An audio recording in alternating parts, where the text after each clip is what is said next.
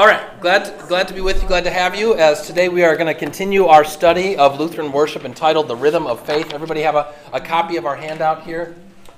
Everybody that wants one, you can make more copies if we need them. Good. You got a couple extra? All right. Good. All right, let's get started with a word of prayer. Dear Heavenly Father, we gather together in your name at your bidding, and we hear and receive your word. Lord, open our hearts and minds and ears that we might hear, receive, and believe what you would teach us. In Jesus' name, amen. Amen. All right, so 2 weeks ago, we got started on this topic of Lutheran worship, and we just kind of laid the groundwork, looked at worship more generally. And we said that worship is essentially not about what we do for God, but what? What God does for us. That's right. What God does for us, how he comes down with his grace and meets us, and then we in response respond with prayer, praise, thanksgiving, with lives of obedient faith and good works toward others.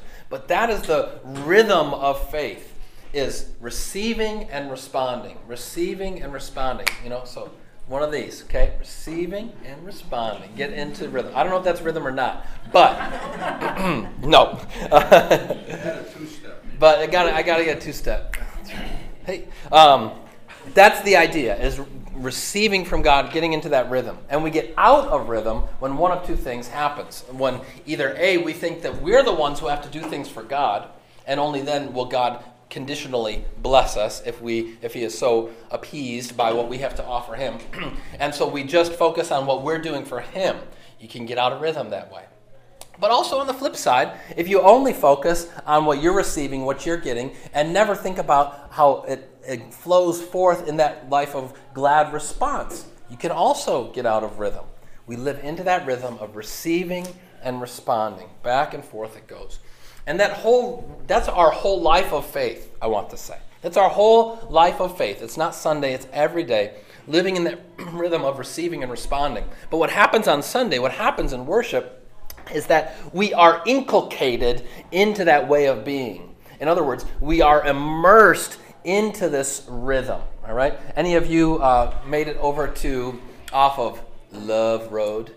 In Benzonia, where the salmon go up the river, okay? And the salmon, they don't understand this rhythm. You got to go with the flow, salmon, right? We want to get into that rhythm, get into that flow. Incidentally, that is so awesome watching those guys. We had so much fun. And have any of you guys, this is totally, non sequitur, but while we were there watching the salmon climb, at the same time there were turtles coming down the hill, jumping into the water. Any of you ever seen this before? It was hilarious. I don't know how they knew it. Just instinctually, they're coming down, and people are watching them. Little turtles. They get to the edge, and they're like, "Don't do it, buddy. Don't do it." And then, ah! I mean, you can't pay for entertainment like that. But today, we're going to get into the service proper and see how our worship forms us and shapes us in this rhythm of faith. And today we're really only going to get to the very first part of the service, which is called the invocation. Invocation. Now, as we're getting going and thinking about this topic, my first question on your handout here is, what's in a name? What's in a name? Of course, from the dictionary, Webster's or otherwise. Name, a word or set of words by which a person, animal, place, or thing is known, addressed, or referred to. Okay, that's helpful. But what are some of the things that a name tells you about somebody? What is the significance of a name? Well, it puts a face to something. Like you're Ryan Tinetti. I can picture you when somebody says Ryan Tinetti. Yeah, isn't that interesting? Like if you know somebody's name, it makes it easier for you to remember them. Because now the name and the face, they come together, or people say that, oh, now I can put a name to a face, right? Okay, good. Yeah, Tom. I'm not entirely sure what's all in a name, but it's change in names are significant events in the Old Testament. Absolutely. Some cultures refrain from giving their name sometimes. Yeah, right. And in other cultures where people become Christians, for example, in India, some cases in Thailand, if you become a Christian, you're given a New name, or a Christian name. Yeah. Yeah, Margot, did you have your hand up? I was just going to say, sometimes it tells what culture you're from. Sure. It can suggest what culture that you're from. Very much so. Or heritage or occupation. Or heritage or even occupation. That's right. The Smith or what have you. Anything else? What's the tells name? If you're a man or a woman. Sometimes. Yeah, well. Yeah. Well, this was, I was joking about this with my brother Mike and Chip the other day, about my parents who are here right now. Not here right now, incidentally. They're skipping out on Bible study. But most of you know, they're both named Pat. And this was a character, even in a Saturday Night Live character in the 90s. Any of you remember this? It's Pat. And nobody knows, is it a man or a woman? You know, name's Pat. Anyhow. Made life really fun for me in middle school when people found out my parents were both named Pat. Okay, so, but it can usually identify that. Yes, of course. I digress. All of these things and more are what's wrapped up in a name. But as we're going to see here, a name also does something very particular when we're talking about God and the calling upon of God's name in worship. So number two, invocation comes from a Latin word which means to call upon, invocare.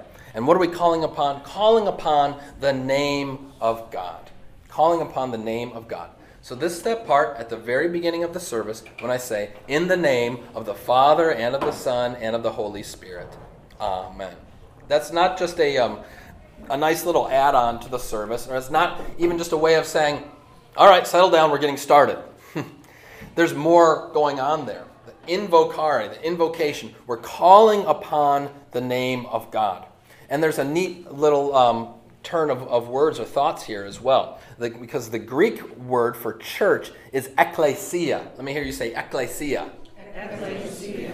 Which comes, it's a compound from two Greek words, ek and kaleo, and it means literally to be called out. So the church is the called out assembly of believers, the called out people, called out of the world, so to speak. That's what it means to be church. But then to invocare is to call upon God in prayer and praise and thanksgiving.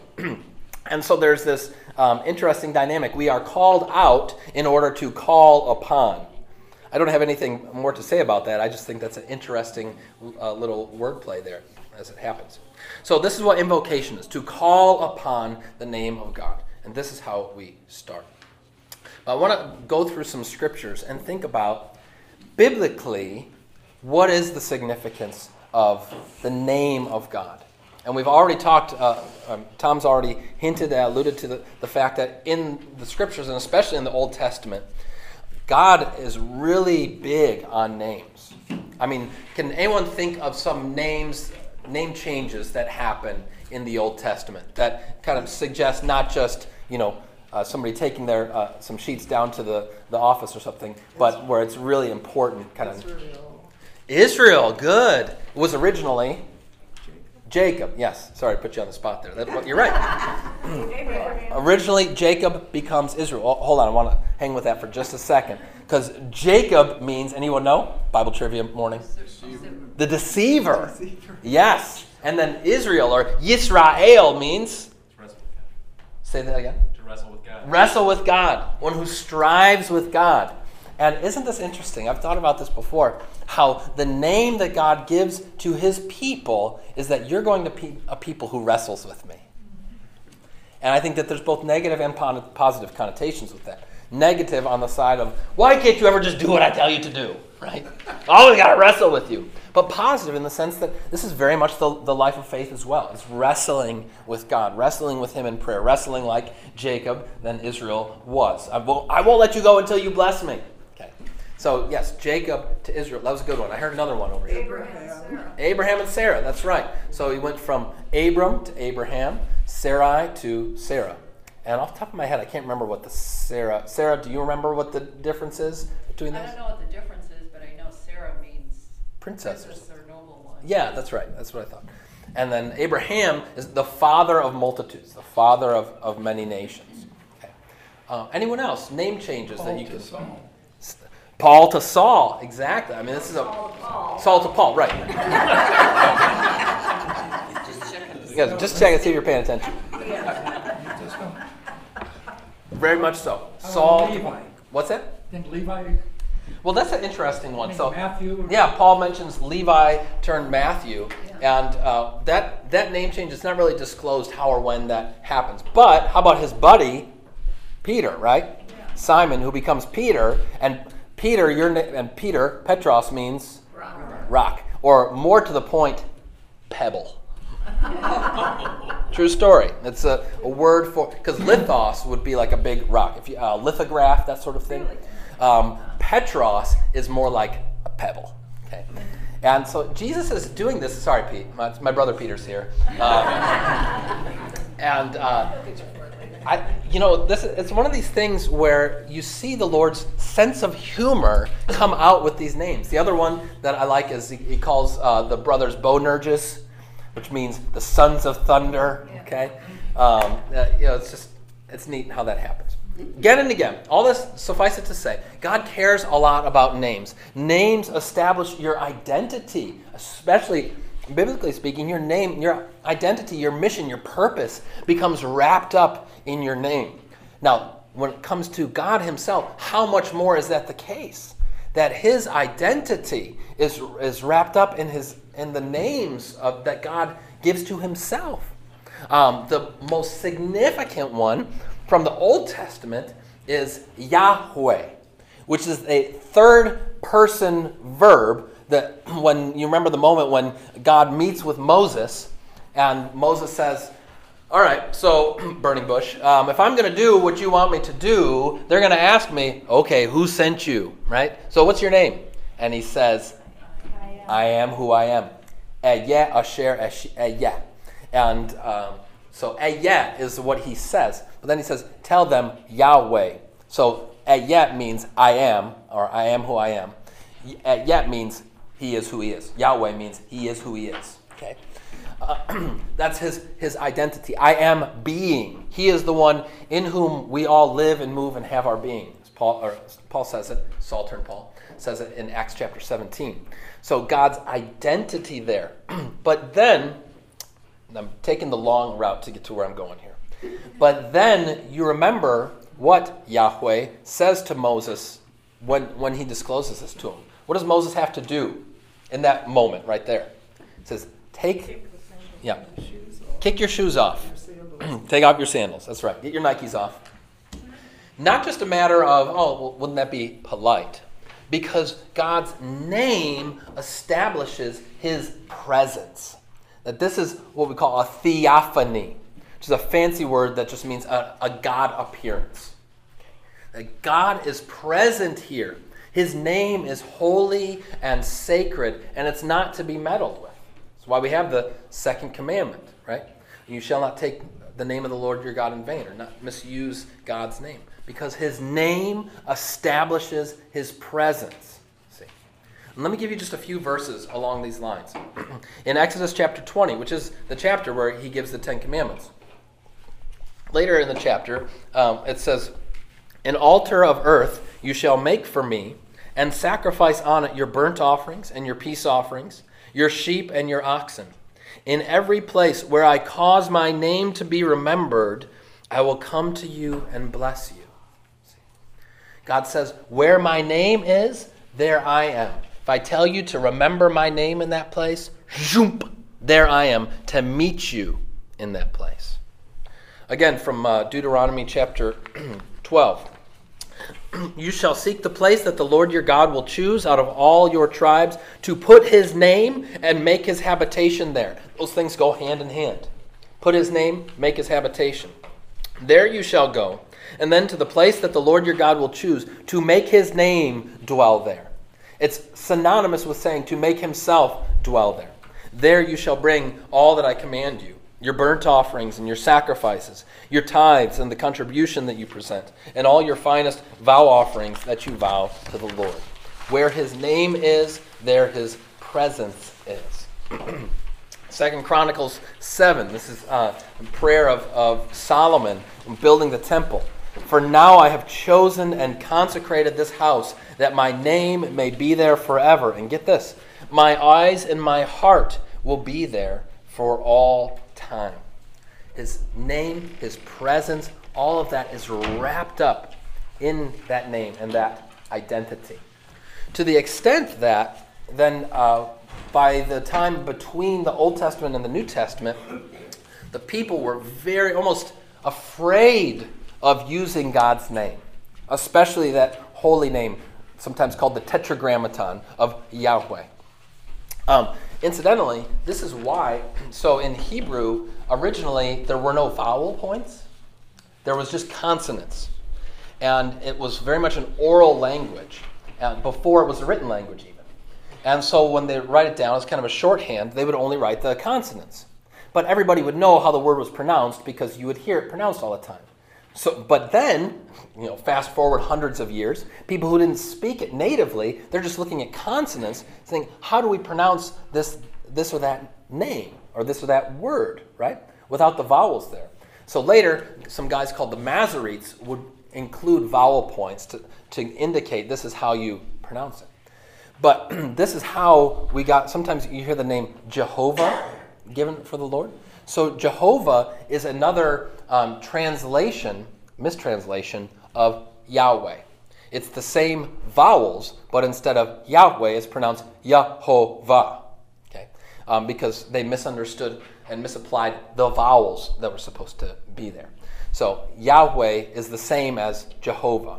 And this is why in many of our old hymns where it said Jehovah, it's been swapped out for other things. For example, 918, guide me, O thou great Redeemer. But used to be Jehovah. All right, but I'm just rabbit trailing all over the place here. So they treated the name so sacredly, they were almost afraid to use it because they recognized to invoke God's name, to call upon his name, is to invoke his presence. And so when you just wanted to refer to him without invoking his presence, you would just say Hashem, which means the name. You would just say the name. The name has sent me, without actually saying his name. But again, Psalm 91, because he holds fast to me in love, I will deliver him. I will protect him because he knows my name. When he calls to me, invocabit, I will answer him. I will be with him in trouble. I will rescue him and honor him. That name, God's name, brings his presence, his refuge, his protection. But then, finally, you get into the New Testament. And Jesus, you guys know this verse, says in Matthew 18, where two or three are gathered, what? In my name. And the Greek sounds kind of funny to us, but it literally says, into my name. Gathered into my name, there am I among them. His name now. His name is that divine presence, pointing again to the identity of our Lord Jesus. He's no mere teacher. He is the divine Son of God. Yeah, go ahead, Sarah. I always am kind of confused because with the translations, like sometimes they use Lord with all capitals. Right. And what is L? Or sometimes it's translated sovereign. It explains sovereign Lord in the preface, but it's always hard because there's Elohim, and I don't know exactly what that means. Very good. Okay, so this is a good question. This is relevant. Sally said, what is the deal with all the ways when you're reading your English Bible, the different names that it'll give? And sometimes you'll see Lord all caps. Sometimes it's not all caps. Sometimes, depending on the translation you have, it'll say sovereign Lord, something like that. So the reason is this. Every place you see the Lord in all caps, that's a place where it's Yahweh, okay? Where it's that divine sacred name, the Tetragrammaton, okay? Where it's just Lord and it's not all caps in the Old Testament, that's where it's the Hebrew word, which means Lord. It's the word Adonai, okay? And so it's kind of confusing. And then sometimes it's Adonai Yahweh, okay? So what do translators do with that? Usually they translate Adonai, Lord. When they see Yahweh, they also call that Lord, all caps. So do you just translate that as Lord, Lord?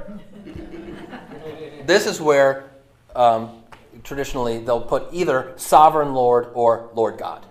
Okay.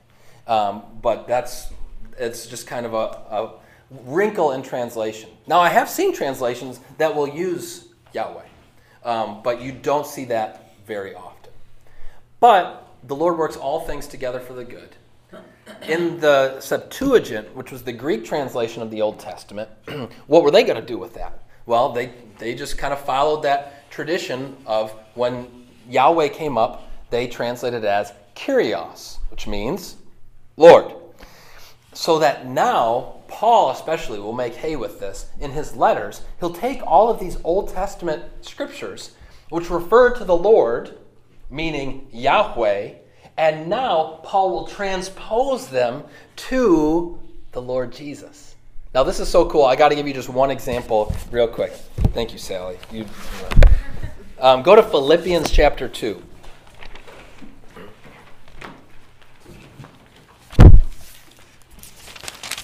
Philippians chapter 2, this is really a central passage. This is page 1165 in the red ones. If you have the large print one, it's not really helpful. This is really one of the central passages of what we call Christology. In other words, understanding the identity of Christ Jesus, who he is. So Philippians chapter 2, you've got Galatians, Ephesians, Philippians. If you hit Colossians and Timothy and Thessalonians, you've gone too far. Philippians 2, I'll pick up with verse 8. Talking about Christ, being found in human form, he humbled himself by becoming obedient to the point of death, even death on a cross. Therefore, God has highly exalted him and bestowed on him the name that is above every name, so that at the name of Jesus, every knee should bow. In heaven and on earth and under the earth, and every tongue confessed that Jesus Christ is Lord, to the glory of God the Father. Now what's fascinating with this is that Paul is quoting from the Old Testament, Isaiah chapter 45, I think. And I did not look this up beforehand, so we'll see. Yes, good. Isaiah 45, verse 22 says, "Turn to me and be saved, all the ends of the earth, for I am God and there is no other. By myself I have sworn. From my mouth has gone out in righteousness a word that shall not return. To me every knee shall bow, every tongue shall swear allegiance. Only in the Lord, only in Yahweh, it shall be said of me, our righteousness and strength." So now Paul has transposed this Old Testament word, to me every knee shall bow, to Yahweh. Now he said, oh no, this is talking about the Lord Jesus, the second person of the Trinity. And it was Paul's able to make that move because of the way the translations worked through the ages, that Kyrios now means Lord. You with me? You're kind of like, okay. Get back to the point, Pat. All right. We'll leave that there.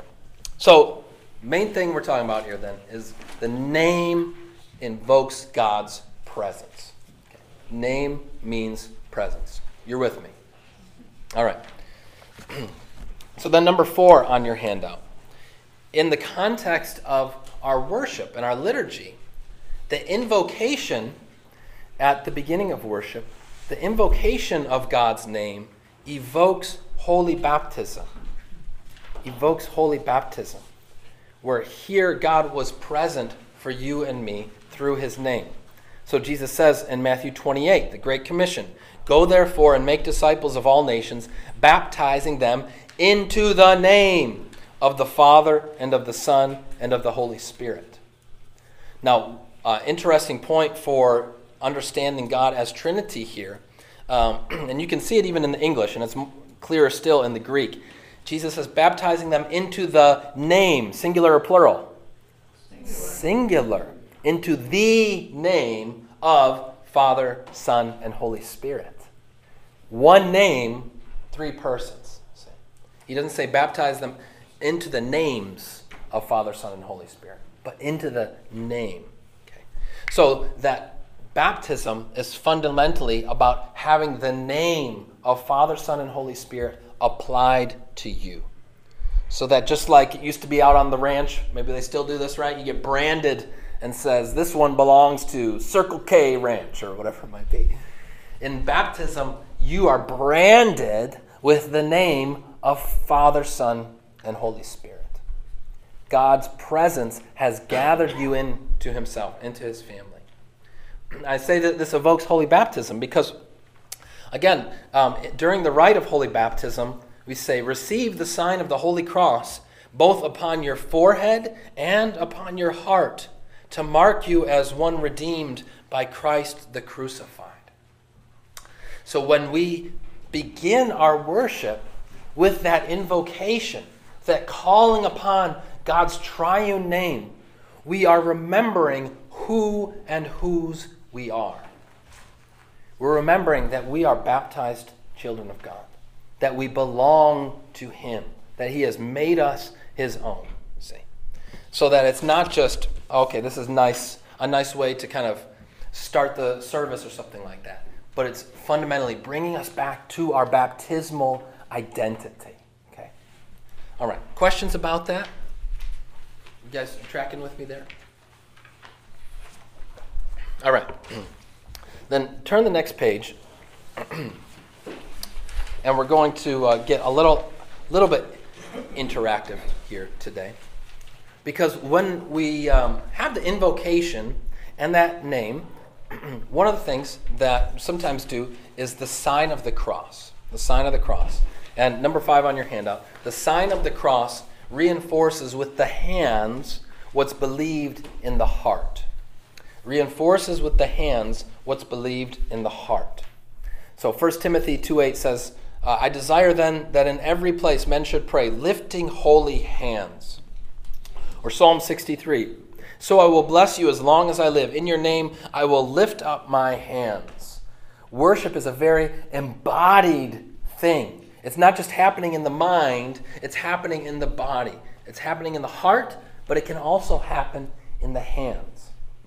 Now, I'm curious, when I was a boy, and PJ and I, Pete, I call him PJ, Peter Joseph, when he and I, we would go to worship with our folks, and one week we'd go to the Catholic Church, one week we'd go to the Lutheran Church, and I've told you before, I didn't notice a whole lot of differences.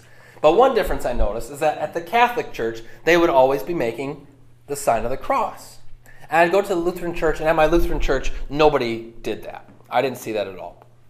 But as I got older, and especially as I got to seminary, I came to find out that's not the case in every Lutheran church. That there's many Lutheran churches where some or even most people will make the sign of the cross.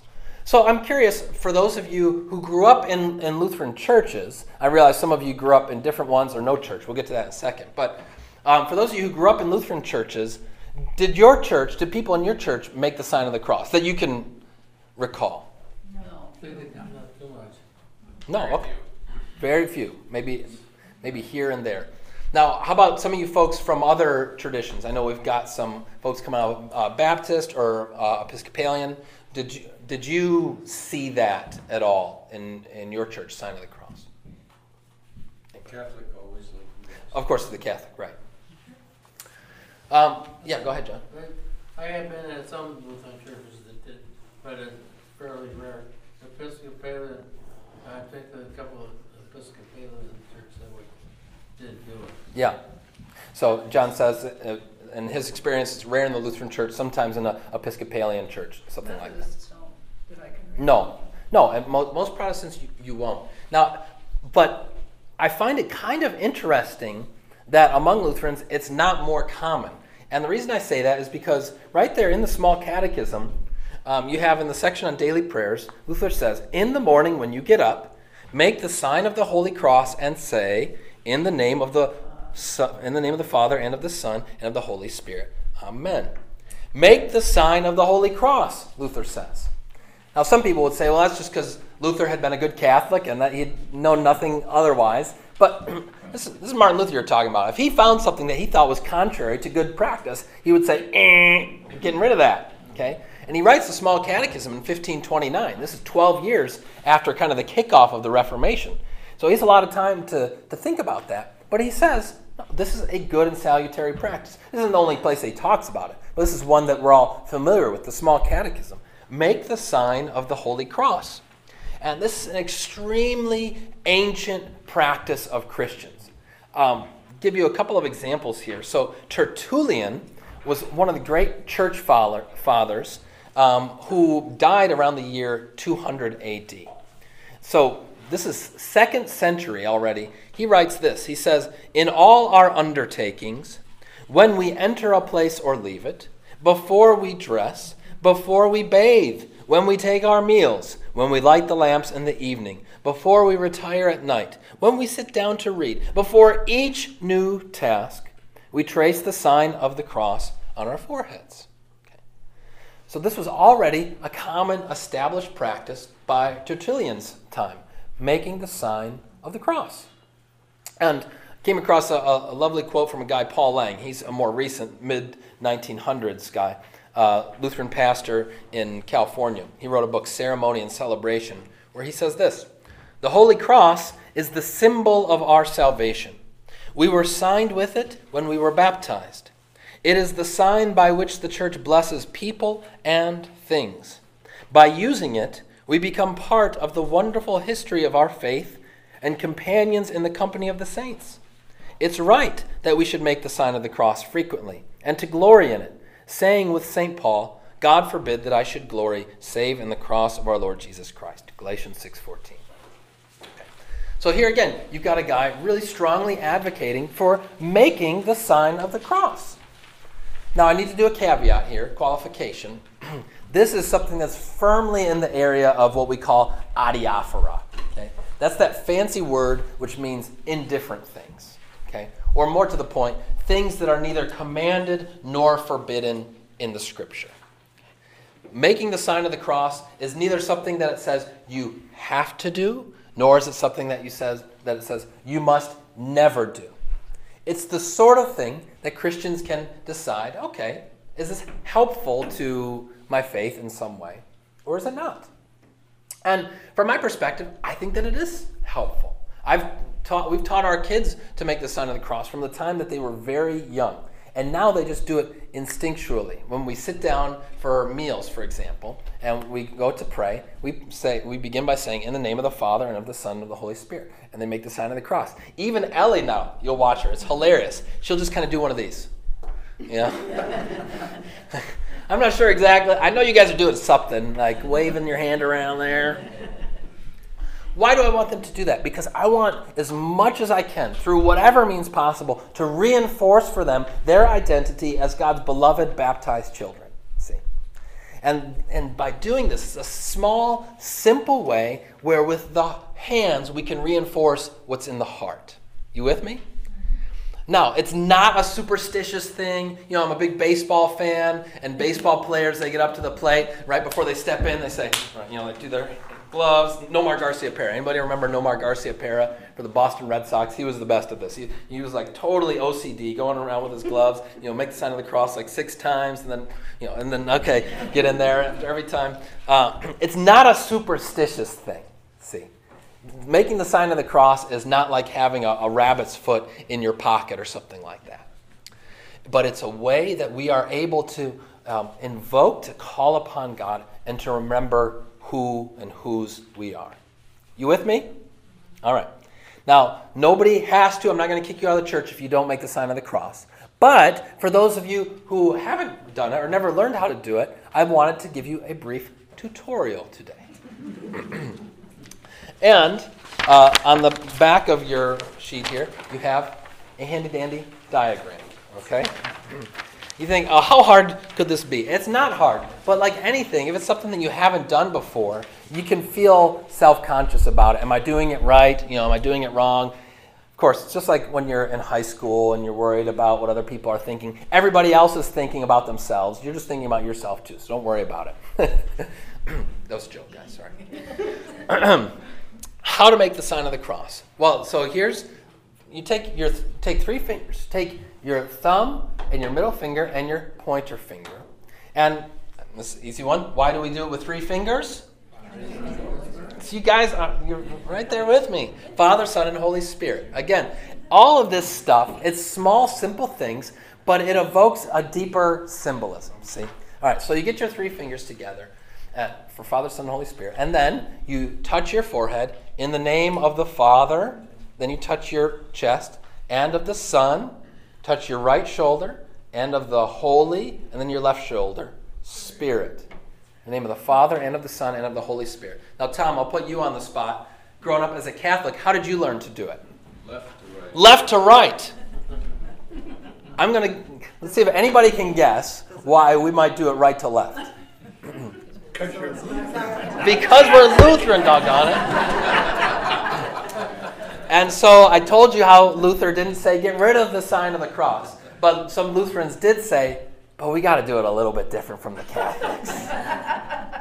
And if you read about this, you'll see, well, this goes back to an even more ancient practice. The Eastern Orthodox also do it right to left. And so we're actually going back even further than the Roman Catholics, okay? Be that as it may, if you go left to right instead of right to left, the liturgical police aren't going to jump out and suddenly, pull you in. Whoop! All right, we got a crypto-Catholic in our midst here. This guy's going left to right. We can tell that you're not one of us. No, it's not that big of a deal. So absolutely not the left hand. But, okay. So Sally brings up another thing. She says, absolutely not the left hand then. Why would it be right hand rather than left hand? There's another bit of symbolism. Well, left hand is kind of sinister. Well, so she says, left hand's kind of sinister. All right, where are my lefties here? Show of hands. With your left hand, no less. Yeah. If Anne were here, she'd be with it too. So sinister, doesn't it? I think it actually means left-handed or something, doesn't it? I'm sorry. That's just what it is. In Latin, right, from the Latin. And in the scriptures, it talks about Jesus ascending to the right hand of the Father. You think of the sheep and the goats. The sheep are on the right. Bah! The sheep are on the right. Goats are on the left. Yep. Stephen saw Jesus sitting at the right hand of God. Why does the right have this prominence? I don't know. I keep waiting. Oh, you guys. In our cultural moment where people are offended about this, that, and everything, I keep waiting for the left-handers lobby to come along and say, we need to change the Bible. It's oppressive against left-handers. But that hasn't happened yet, thankfully. But yeah, John. Well, there was the old thing that if you had to get one hand dirty, you get your left hand dirty and keep your right hand. Yes, keep the. That was important, more important in those days. For hygiene purposes. For hygiene. Yep. Compared to today when we wash both hands. Lord willing, right. Right. So John's right that at times it's been a hygiene thing too. I don't know if it's true, but they used to think there were more right-handed people than left-handed people. Well, yeah. So therefore. The God's just playing favorites. Must be the right ones doing it, not the left-handed people. I'm not going to go there. They're very special. They're very special. Well. Yes. But we do read from left to right. That's great point. But Hebrew didn't. They read from right to left. So whatever, be that as it may. So Sally, the answer is I've never seen anybody do it with their left hand. But Court, if you're tempted to do that, I'm not going to poo-poo you. I always do it then. Well, there you go. See? Thank you for asking on his behalf. So, customarily, it's right if you look at it this way and you face it. Yeah. You do it. Yeah. So yeah, that's true. If you kind of mirror me, this is just getting way too complicated. When I was in the army, that's what they said. Okay, now you left-handed people, this is the way you do this maneuver. Right. Or for the right-handed. And left-handed, you just do it the back, the revert. Just do the opposite, no big deal. So, so however you do it, name of the Father, Son, and Holy Spirit. And let me just kind of conclude by telling you some times and places where that's done, both in the worship service and in general. So, in the service itself, I don't have the whole liturgy with us here, but you'll notice, so go back to the front page, where you have that section, just the invocation, and you've probably seen this before. It says, in the name of the Father, and of the Son, and of the Holy Spirit. You see the little cross there, okay? So wherever you see that in the liturgy, that's an indication that this is a place where traditionally the sign of the cross would be made. Now, just off the top of your heads, can anybody think of other places where you've seen that or where that shows up in the worship service? At the end of absolution. With the absolution, okay? So you are absolved in the name of the Father and of the Son and of the Holy Spirit. So sign of the cross is appropriate there. Anywhere else? At the creed. Yep, at the end of the creed. And the life of the world to come. Now, I've wondered, I don't have a conclusive answer on why it shows up there. It's clear in other places. I suspect that it has something like this. When we think about the life of the world to come, maybe our first thought goes, how can I be certain that I will be a part of that life? To make the sign of the cross there reminds us this is why I will be admitted. Not because of my good deeds or my inherent righteousness. I will be admitted to the life of the world to come because I belong to Christ. Because I bear that baptismal branding on myself. That's just my conjecture. There are two other places where it shows up, I believe. The words of the Lord. Words of the Lord. So the words of institution. Okay. So when we hear Jesus saying, "This is my body, this is my blood," and you'll see me. Making the sign of the cross over the elements, consecrating the elements, setting them apart for this sacred use. That's also a place where you are free or not to make the sign of the cross. And then one more at the very end with the benediction. So the Lord bless you or keep you. The Lord make his face shine upon you and be gracious unto you. The Lord lift up his countenance upon you or give you favor and give you peace. That's another place too. So that, and we'll talk about this more when we get to the benediction in 5 years. Just kidding. That there's that arc of worship as well. See, there's the rhythm, and then there's also this overall arc. We start in God's name, and then we end with his name, and we are sent forth in his name. So I would encourage you to try that, to try doing the sign of the cross in the worship service, and then also in your day-to-day life, as Luther himself recommends, when you wake up in the morning to make the sign of the cross, when you do your morning prayers, perhaps when you lay yourself down to bed, now I lay me down to sleep, to make the sign of the cross, remembering who and whose you are as you are going about your day.